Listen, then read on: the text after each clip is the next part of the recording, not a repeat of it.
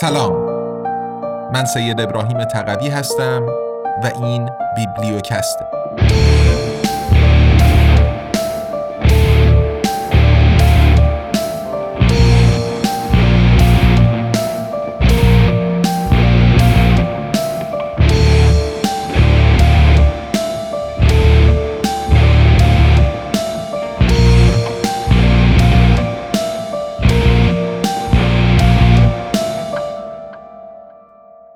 امپراتوری USA قدرت جهانی بیوجدان.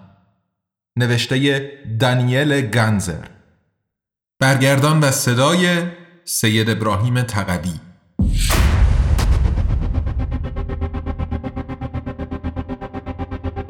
قسمت 24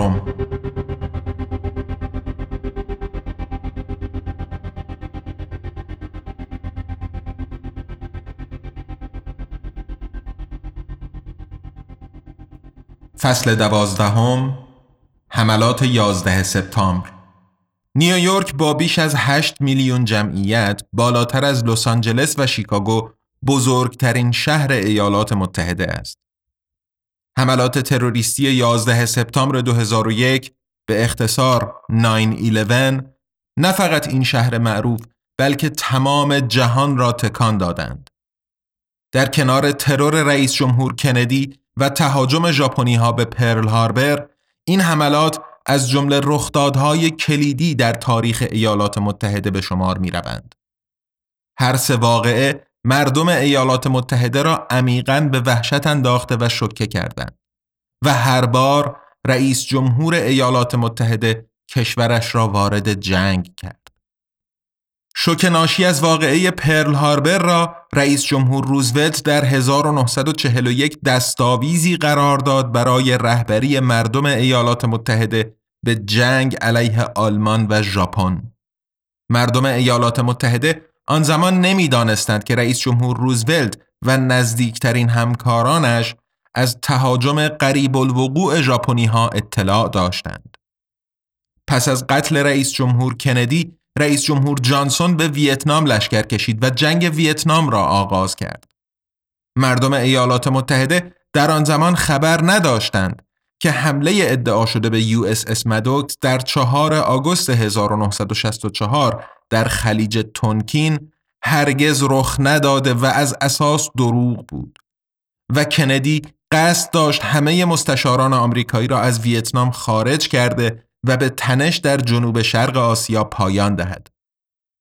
پس از 11 سپتامبر رئیس جمهور جورج بوش پسر به اصطلاح جنگ علیه تروریسم اعلام کرد و ابتدا در 2001 به افغانستان و سپس در 2003 به عراق حمله کرد. رئیس جمهور بوش مدعی وجود ارتباطی میان عراق و حملات تروریستی 11 سپتامبر شد. و نیز اینکه عراق سلاحهای کشتار جمعی در اختیار داشت. دو ادعایی که هیچ یک واقعیت نداشتند.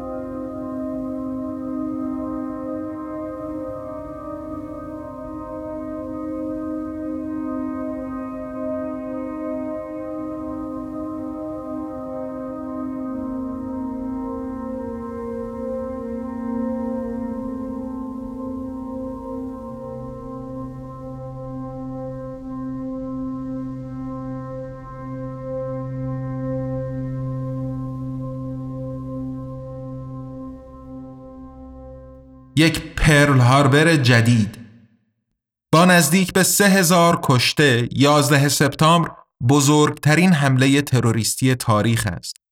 آنچه در آن روز رخ داد تا به امروز هنوز به روشنی مشخص نشده است. سه روایت وجود دارند. هر کس باید نظر خود را شکل دهد که کدام یک از اینها واقعیت دارد. نخستین روایت، روایت رسمی رئیس جمهور بوش می‌گوید که حمله به دست مسلمانان عرب از شبکه تروریستی القاعده اجرا شده و دولت ایالات متحده را به کل قافلگیر کرده است. روایت قافلگیری دومین روایت این است که حمله به دست مسلمانان افراطی اجرا شده اما دولت رئیس جمهور بوش درست مانند ماجرای پرل هاربر در 1941 از حمله پیش رو خبر داشته و آمدانه اجازه داده صورت بگیرد تا به مردم خود شک وارد کند. روایت لیهاب Let it happen on purpose به عمد بگذار اتفاق بیفتد. بر اساس سومین روایت حملات 11 سپتامبر عملیاتی با پرچم دروغین بود.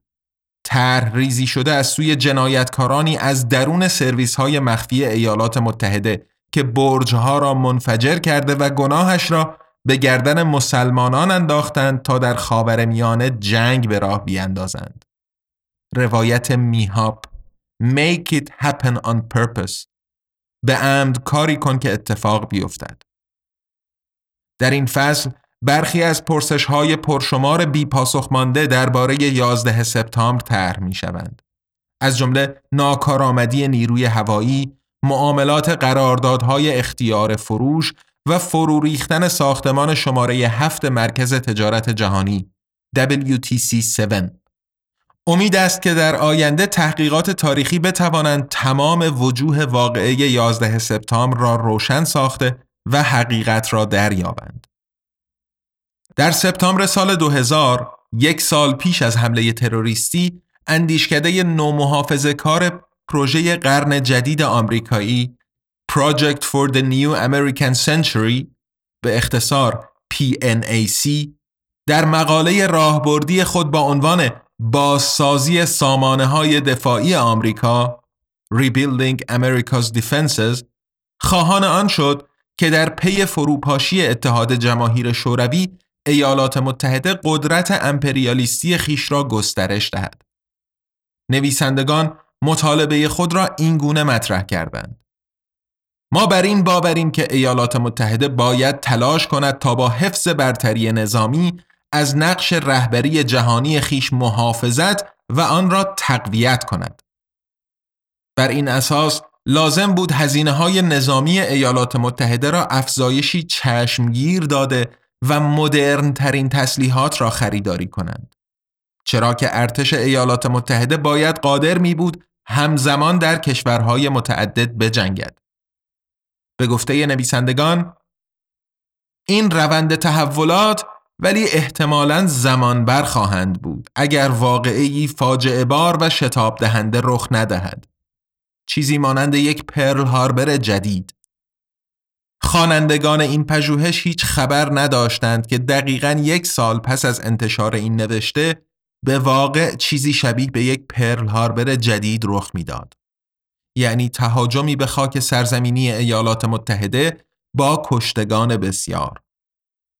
هواپیمای مسافربری ربوده شده ای پرواز شماره 11 امریکن ایرلاینز در روز سهشنبه 11 سپتامبر 2001 در ساعت 8:46 دقیقه به وقت نیویورک خود را به برج شمالی مرکز تجارت جهانی World Trade Center WTC کوبید.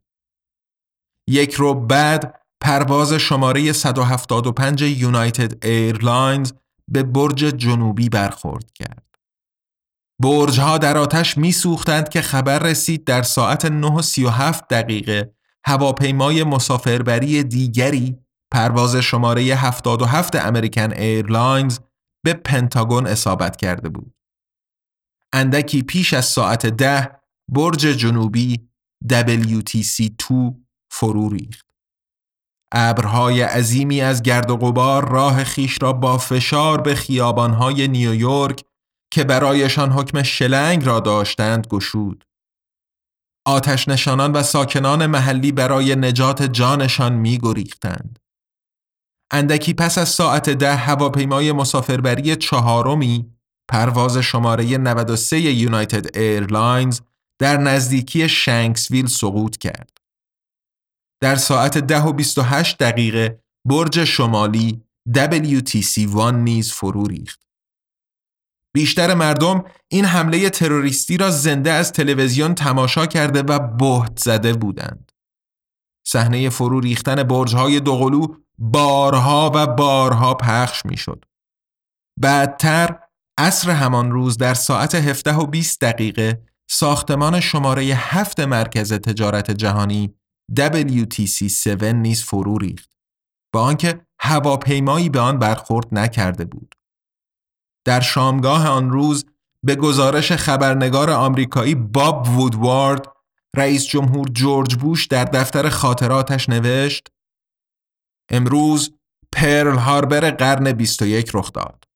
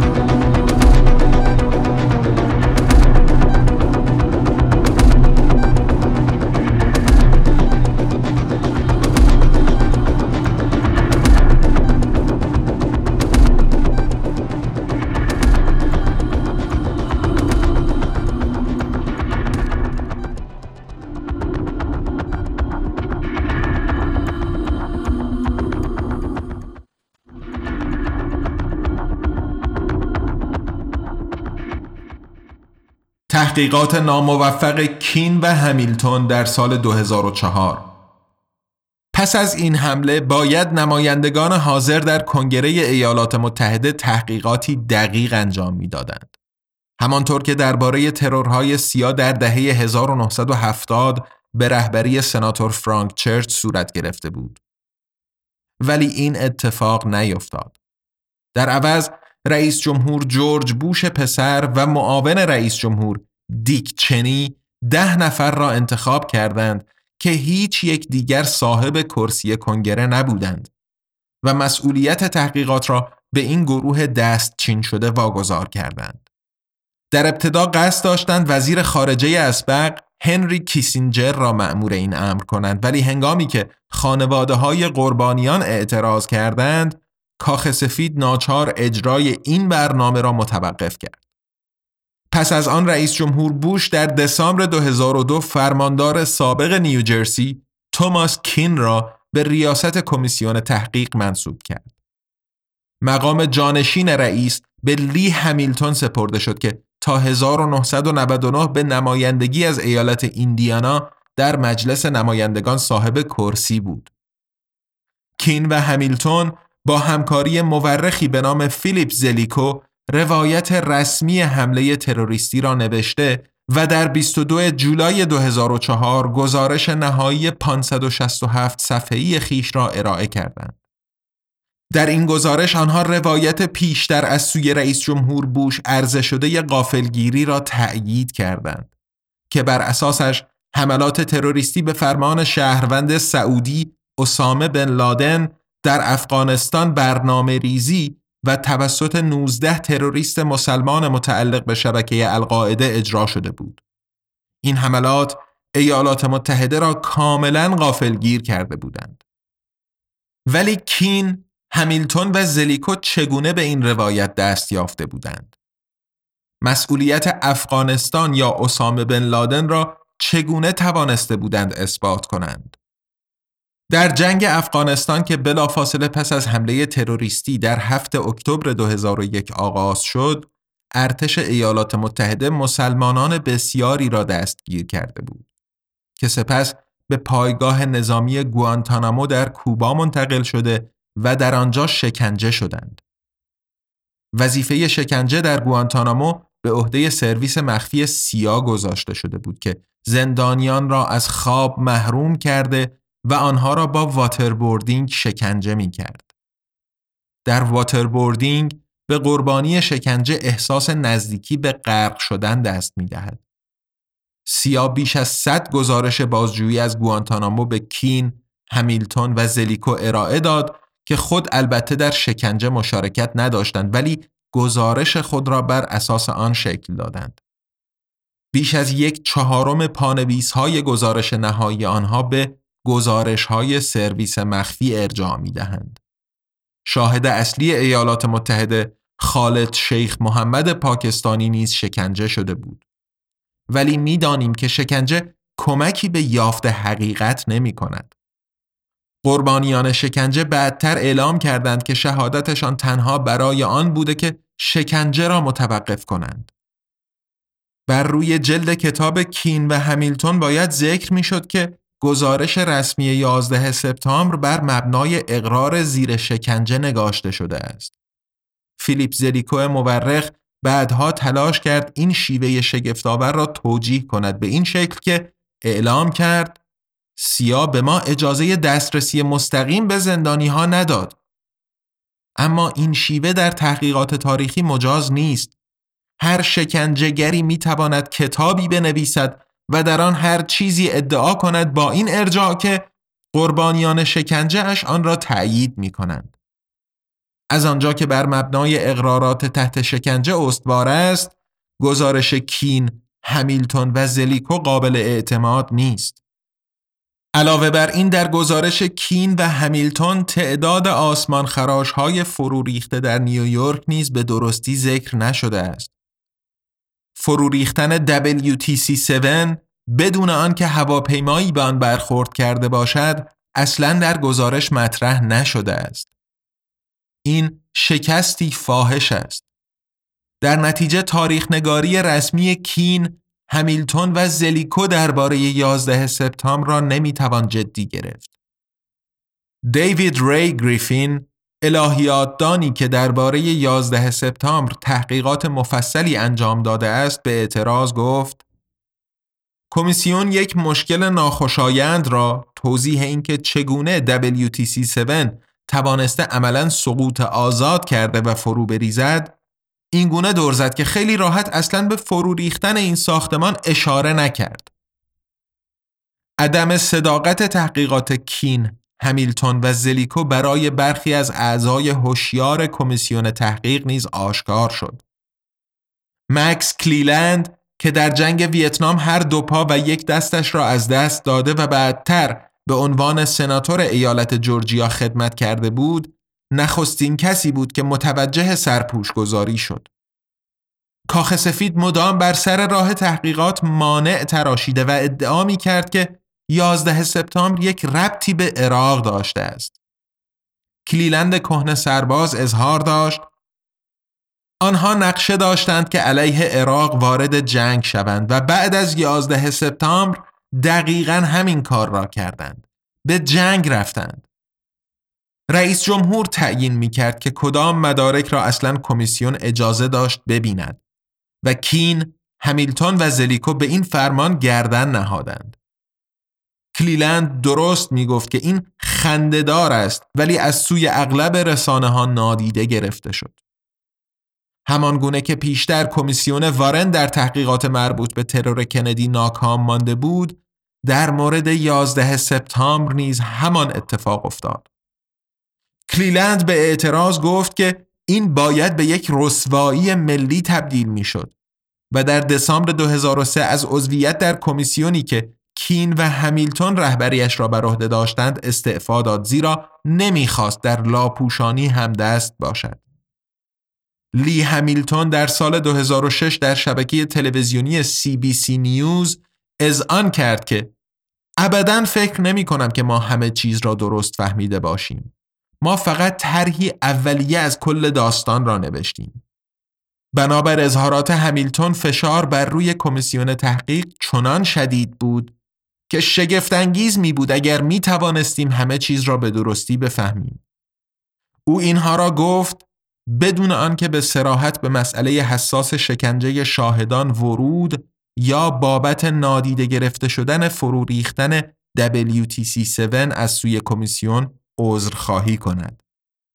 همیلتون پیش از این ریاست تحقیقات مربوط به ماجرای ایران کنترا را نیز عهدهدار بود و آن موقع مانع از آن شده بود که درباره تجارت کوکائین سیاه روشنگری صورت گیرد. همراه با کین او کتاب دیگری منتشر کرد که در آن اعتراف کرد که تحقیقاتشان محکوم به شکست بود. زیرا دسترسی به اسناد و اشخاص مهمی برای آنها ناممکن شده بود. این بدین معناست که امروزه هیچ تحقیقات رسمی معتبری از سوی ایالات متحده درباره حملات تروریستی 11 سپتامبر 2001 وجود ندارد.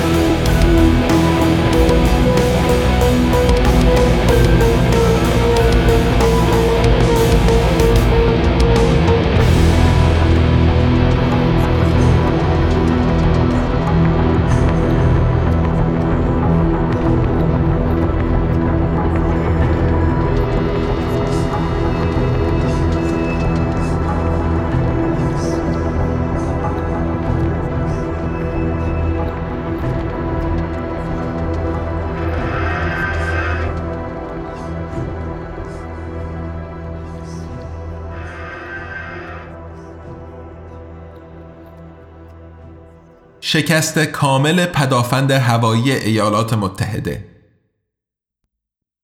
کاترین آستین فیتس آمریکایی که اواخر دهه 1980 در دولت جورج بوش پدر در وزارت مسکن و شهرسازی خدمت کرده بود، روایت رسمی رئیس جمهور بوش درباره 11 سپتامبر را هرگز باور نکرد. به گفته فیتس، بیاعتمادی به دولت واشنگتن آن زمان نیز وجود داشت به خصوص در میان آمریکایی های آفریقایی تبار. فیتس گزارش می دهد چیزی که در محل زندگیم در یک ماه پس از حملات متوجه شدم این بود که آفریقایی آمریکایی ها حملات را به کل متفاوت از سفیدها می دیدند. سفیدها سفت و سخت باور داشتند که به ما حمله شده بود ولی آفریقایی آمریکایی ها می دانستند که داستان تمامش بودار است. چنانکه فیتس در سال 2018 توضیح داد تازه با گذشت زمان بود که بیاعتمادی در میان سفید پوست ها نیز بالا گرفت. آنها متوجه شدند که یک جای کار میلنگد. فیتس به خصوص از این متعجب بود که در این روز پس از مشخص شدن ربایش چهار هواپیمای کند مسافربری های جنگنده ایالات متحده آنها را رهگیری نکرده بودند. آستین فیتس به یاد می آورد من همان روز می دانستم که این یک عملیات پرچم دروغین بود. کسی که با دستورالعملهای امنیتی اداره فدرال هوانوردی FAA آشنا باشد بلافاصله می‌فهمد که چون این حمله ای بدون کمک از درون قابل اجرا نیست. دولت جورج بوش مردم ایالات متحده را فریب داد. توده ها با تصاویر تلویزیونی فریب داده شدند و هیچ از خود نمیپرسیدند که چرا پدافند هوایی ایالات متحده کار نکرده بود. فیتس می‌گوید من تلویزیون ندارم ولی آن وقتها توجه هم به این مسئله جلب شد که آدمهایی که تلویزیون داشتند و مدام تماشا می کردند خیلی راحتتر روایت رسمی را باور می کردند. اگر ارتباط مأموران کنترل پرواز با یک هواپیمای مسافربری قطع یا هواپیمای مسافربری از مسیر تعیین شده خارج شود بلا فاصله به نیروهای نظامی اطلاع داده می شود. هواپیماهای جنگی آنها از زمین برخواسته و با هواپیمای مسافربری ارتباط برقرار می کنند. به چه دلیل در روز 11 سپتامبر 2001 این اتفاق نیفتاد؟ پس از حمله تروریستی معلوم شد که نیروی هوایی ایالات متحده در 11 سپتامبر 2001 رزمایشی اجرا می کرد. در چهارچوب این تمرین ها از سوی ارتش شرایط هواپیما ربایی و حملات هوایی به ایالات متحده شبیه سازی می شدند. این موضوع موجب سردرگمی در میان نظامیان شرکت کننده شد ولی همچنین در میان غیر نظامیان اداره فدرال هوانوردی FAA. ریچارد کلارک مسئول عملیات های ضد تروریستی در شورای امنیت ملی در کاخ سفید به یاد میآورد که در جریان حملات با فرمانده ستاد کل ریچارد مایرز تماس گرفته بود تا از او درباره وضعیت پدافند هوایی سوال کند. در پاسخ مایرز به او درباره رزمایش در جریان اطلاع داده و گفته بود وضعیت اصلا خوب نیستیک. ما وسط ویجیلنت واریر گیر افتادیم. یه تمرین نوراد. چرا پدافند هوایی در این روز عمل نکرد؟ به این پرسش تا به امروز پاسخی داده نشده است. مسئولیت پدافند هوایی در ایالات متحده بر عهده فرماندهی پدافند هوافضای آمریکای شمالی North American Aerospace Defense Command نوراد است. این سازمان خود به بخش‌های مختلفی تقسیم می شود. هواپیما ربایی ها و حملات تروریستی در بخش شمال شرقی نوراد NEADS نیز رخ دادند. اداره فدرال هوانوردی در ساعت 8 37 دقیقه با نیدز تماس گرفته و درخواست کمک کرد. ما یک مشکل داریم. یک هواپیمای ربوده شده دارد به سمت نیویورک می رود. آنجا چند تا هواپیمای جنگنده F-16 بلند کنید و به ما کمک کنید. در پاسخ افسر نیدز جرمی پاول گفت این اتفاق در جهان واقعی است یا یک تمرین که FAA جواب داد این تمرین نیست این یک آزمایش نیست نوراد از جمله هواپیماهای جنگی مدل F-16 در اختیار دارد که در سطح دریا قادر به پرواز با سرعت 1500 کیلومتر در ساعت هستند. با این حال نوراد نتوانست حتی یکی از چهار هواپیمای کند مسافربری را رهگیری کند. نوراد نتوانست مانع از آن شود که نخستین هواپیمای مسافربری شماره 11 American Airlines که در ساعت 7 و 59 دقیقه از بستون برخاسته بود خود را در ساعت 8 و 46 دقیقه به برج شمالی بکوبد. ظاهرا زمان هشدار زیاده کوتاه بوده است. به ادعای گزارش کین نوراد تازه در ساعت 8 و 38 دقیقه از هواپیما ربایی مطلع شده بود. ولی پرواز 175 United Airlines هم که یک ربع بعد به برج جنوبی اصابت کرد توسط نوراد رهگیری نشد. پس از آن تقریبا چهل دقیقه دیگر نیز گذشته بود که پرواز شماره 77 American Airlines در ساعت 9:37 دقیقه به پنتاگون برخورد کرد. باز هم نوراد هواپیما را رهگیری نکرد. پرواز شماره 93 United Airlines هم که در ساعت 10 و 3 دقیقه در شنکسفیل سقوط کرد رهگیری نشده بود. این یک شکست کامل برای پدافند هوایی بود. چگونه چنین چیزی ممکن بود؟ کدام خلبانهای نوراد در تمرینها شرکت داشتند؟ کدام خلبانهای نوراد وظیفه حفاظت از آسمان را بر عهده داشتند؟ کمیسیون تحقیق در این باره از ژنرال رالف ابرهارت فرمانده نوراد پرسش کرد. نماینده کنگره تیموتی رومر عضو کمیسیون تحقیق 11 سپتامبر در 19 ژوئن 2004 از ژنرال نیروی هوایی پرسید چه کسی مسئول هماهنگی تمرینات رزمی در 11 سپتامبر و نظارت بر آنها بود؟ ولی ژنرال از پاسخگویی به این پرسش مهم سر باز زد و جواب داد پاسخی ندارم. علاوه بر رزمایش جنگجوی هوشیار رزمایش های دیگری با نام های دیگر در جریان بودند. از آن جمله Vigilant Guardian، پاسبان هوشیار و Amalgam Virgo توماس کین که ریاست کمیسیون تحقیق را بر عهده داشت از پاسخهای نظامیان قانع نشده و اظهارات چندین تن از کارکنان اداره فدرال هوانوردی را نیز غیرقابل باور یافت. هم نوراد و هم FAA بارها اطلاعات مربوط به ساعت هواپیما ها را تغییر داده و اینگونه سردرگمی ایجاد کردند. به گفته یکین نمایندگان FAA و نوراد نسخه ای از 11 سپتامبر ارائه کرده اند که واقعیت ندارد. تا به امروز هم نمی‌دانیم که چرا نوراد چیزی را به ما گفته که به ما گفت. با حقیقت فاصله بسیار داشت. در آلمان شکست پدافند هوایی ایالات متحده توجه سرهنگ دوم یوخن شولتز را به خود جلب کرد. شولتز که تا سال 2000 به عنوان افسر در نیروی هوایی آلمان خدمت کرده بود، از جمله سالها در قالب نیروهای چند ملیتی ناتو می‌گوید به کلی غیر قابل تصور است که در کشوری مانند ایالات متحده اتفاقی بیفتد تقریبا بیش از دو ساعت بدون آنکه نیروی هوایی وارد عمل شود. نوراد تک تک موشها را بر روی صفحه رادار می بیند. به گفته شولز در زمان تمرینات نظامی نیز همیشه بخشی از نیروی هوایی مسئول حفاظت از کشور است. بنابراین محال است که رزمایش ها دلیل شکست کامل پدافند هوایی بوده باشند. هرگز تمامی خلبان ها در یک رزمایش شرکت نمی کنند.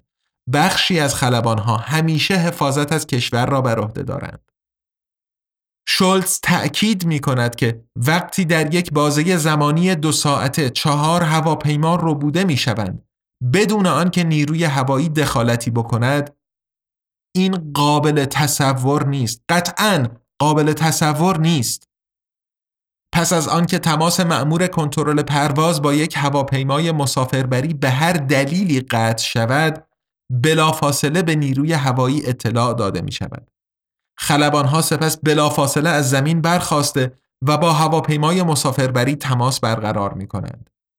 این دستورالعمل در سال 2001 پیش از حملات تروریستی بیش از 60 بار بدون هیچ مشکلی کار کرده بود و پس از 11 سپتامبر هم. این یک روال عادی بود. تنها در روز سهشنبه در 11 سپتامبر از کار افتاد. شولتز نتیجه می‌گیرد که این تنها زمانی ممکن است که کسی در این مکانیسم دست برده باشد و میافزاید که اسامه بن لادن نمی توانسته این کار را کرده باشد.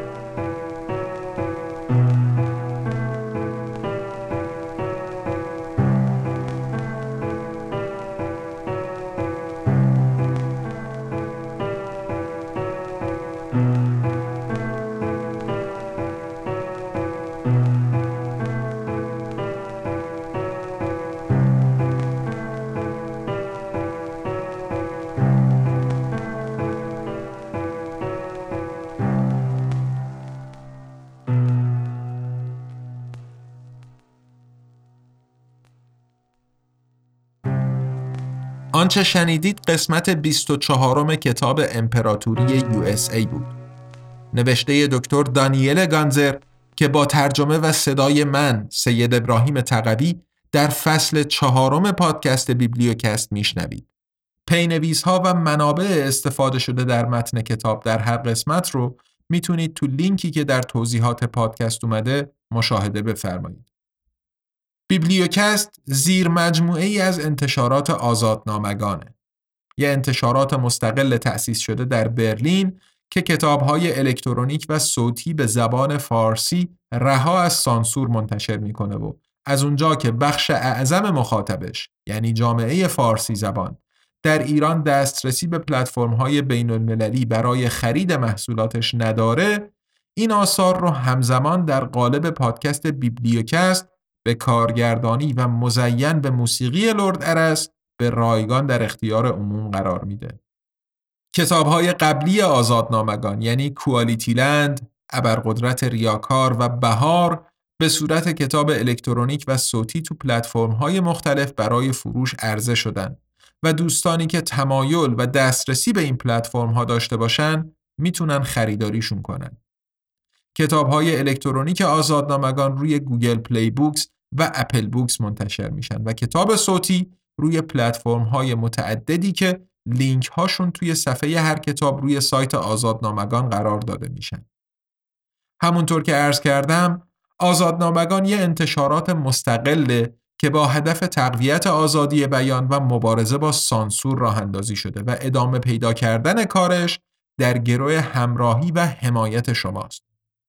شما می‌تونین با دنبال کردن آزادنامگان در شبکه های اجتماعی، منتقل کردن نظرات، انتقادات و پیشنهاداتتون و همینطور معرفی ما به دوستان و آشنایانتون به همون در مسیری که پیش گرفتیم کمک کنید. برای حمایت مالی از آزادنامگان هم می‌تونین غیر از خرید محصولاتش از لینک های حامی باش، PayPal یا SubscribeStar که در توضیحات پادکست قرار داده شدن استفاده بفرمایید.